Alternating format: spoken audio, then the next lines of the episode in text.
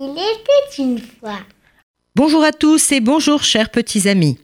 Aujourd'hui, côté cœur, d'après une histoire du jeune Stéphane qui nous donne une belle leçon de tolérance et d'amour. J'habite dans une grande cité et j'ai 9 ans. Je m'appelle François. François Dubois. Oui, je sais, Dubois, il a la tête dure, dure comme du bois, ok. Je suis né dans cette cité, la cité fleurie, comme mon grand frère et ma petite sœur.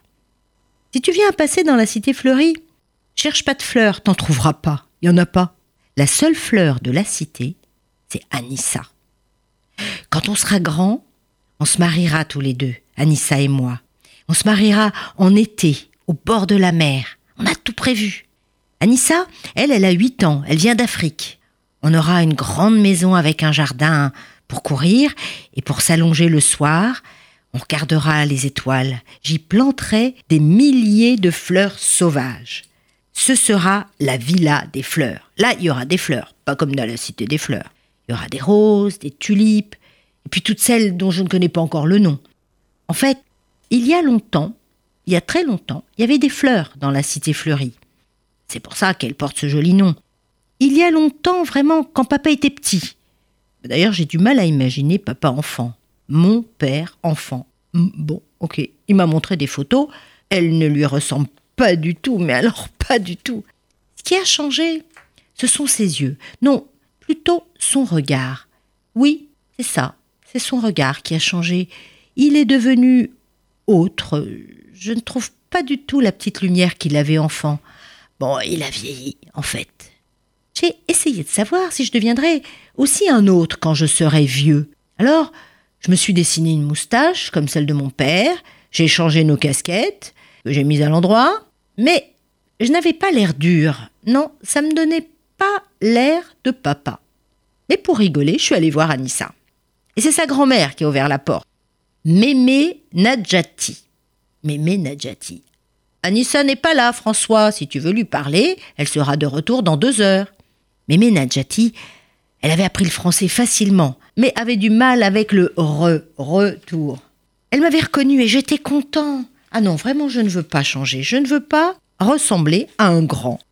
Avec ses grosses lunettes, Mémé Nadjati, on ne voyait pas son visage. Elle était un peu dodue, un peu beaucoup d'ailleurs. Elle marchait lentement et sa blouse était toujours euh, assortie à son châle. Elle le portait tout le temps, car elle avait toujours froid. Bah, depuis qu'elle était arrivée d'Afrique, euh, il y a dix ans, bah, elle a toujours froid. Moi, j'étais tellement content d'aller chez Anissa. D'ailleurs, j'ai toujours été bien accueillie. Et ce jour-là, elle n'était pas là, mais j'étais content de voir la grand-mère. Ça se voyait dans les yeux de la mémé, dans sa voix. Les parents de Anissa n'étaient jamais là, ils travaillaient tout le temps. Euh, quand je dis tout le temps, c'est vraiment tout le temps, nuit et jour. Mon père, lui, il aime pas les bougnoules. C'est comme ça qu'il les appelle, les émigrés. Tout ça parce qu'il dit qu'il y a les voisins du dessus qui sont pas sympas, ils sont pas commodes, ils font plein de bruit.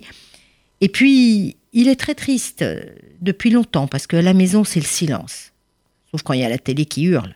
Moi, j'aime pas ce mot dans sa bouche, bougnoule. Il y a des mots qui sentent pas bon comme les fleurs et des mots qui puent le caca de chien. Avec Anissa, on s'amuse parfois à chercher dans le dictionnaire des mots fleurs et des mots caca de chien. Allez, vas-y Anissa, t'as trouvé quoi? Étoile, fontaine, joie, meringue, soleil, voyage. Ça, ce sont des mots qui sentent bon, hum, drôlement bon. Et toi, François? Allez, vas-y. Euh, alors moi, j'ai trouvé Shintok. Bah non, c'est pas dans le dico. Alors, euh, génocide, pustule, haine, bagarre, raciste, ça, ce sont des mots qui puent. Les étrangers, papa, il dit qu'il y en a trop. Dans la cité, dans la ville, en France, partout, partout ailleurs. Ils sont partout, c'est ce qu'il dit. Puis ils font des enfants comme des lapins. Moi, je n'ai pas compris, mais mon maître m'a expliqué que ça voulait dire qu'il faisait beaucoup d'enfants. Avec Anissa, quand on sera grand, on fera des enfants. Comme des lapins. Beaucoup d'enfants. Parce que mon père et ma mère, eux, ils n'en ont pas fait beaucoup. On est trois seulement. Et puis, maman est partie quand j'étais bébé. Depuis, on la voit que quand elle pense à nous, et c'est pas souvent. Alors parfois, je la rêve. Elle est comme un ange. Mais je me réveille en pleurant. Alors, un jour, je suis allée voir dans le gros dictionnaire la signification d'amour, amour. Et voilà ce que j'ai réussi à lire. Amour, disposition favorable de l'affectivité, de la volonté à l'égard de ce qui est senti ou connu comme bon. Mais, c'est quoi ça? Ma tête n'a rien compris. Pas étonnant que ça soit si compliqué pour les adultes. Comme le dit Mémé Nadjati, faudrait toujours s'en tenir au cœur. Avec Anissa, on s'en tient au cœur. On s'est embrassé. On s'est fait six bisous. Avec Anissa, c'est simple. On est côté cœur. Voilà une histoire qui en dit long sur euh, les déceptions, les séparations, mais aussi sur les belles histoires d'amour fleuries. Au revoir à tous.